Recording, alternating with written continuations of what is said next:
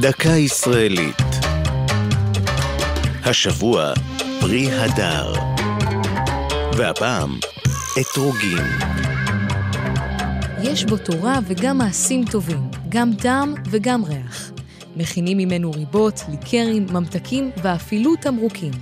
לדעת רבי אבא דמין עכו מחכמינו הקדומים, הוא-הוא פרי עץ הדעת. זה האתרוג כמובן. עץ האתרוג נמוך יחסית וקוצני.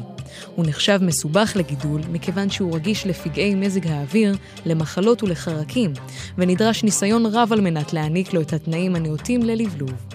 גידול האתרוגים בארץ ישראל עבר תהפוכות ב-150 השנים האחרונות. בתחילת המאה ה-19 נהגו יהודים לקנות את אתרוגיהם מערביי הגליל ויריחו. פרדסי האתרוגים הראשונים ניטעו בידי יהודים בשנות ה-50 של המאה ה-19 ביפו, וסביבם ניצת ויכוח, כי היו שהאשימו את המגדלים בהרכבת האתרוגים. ההרכבה היא חיבור צמחים על גבי צמחים אחרים ממשפחה קרובה, ויצירת פרי בעל כושר עמידות גבוה יותר, אולם לפי ההלכה, הרכבת אתרוגים אסורה.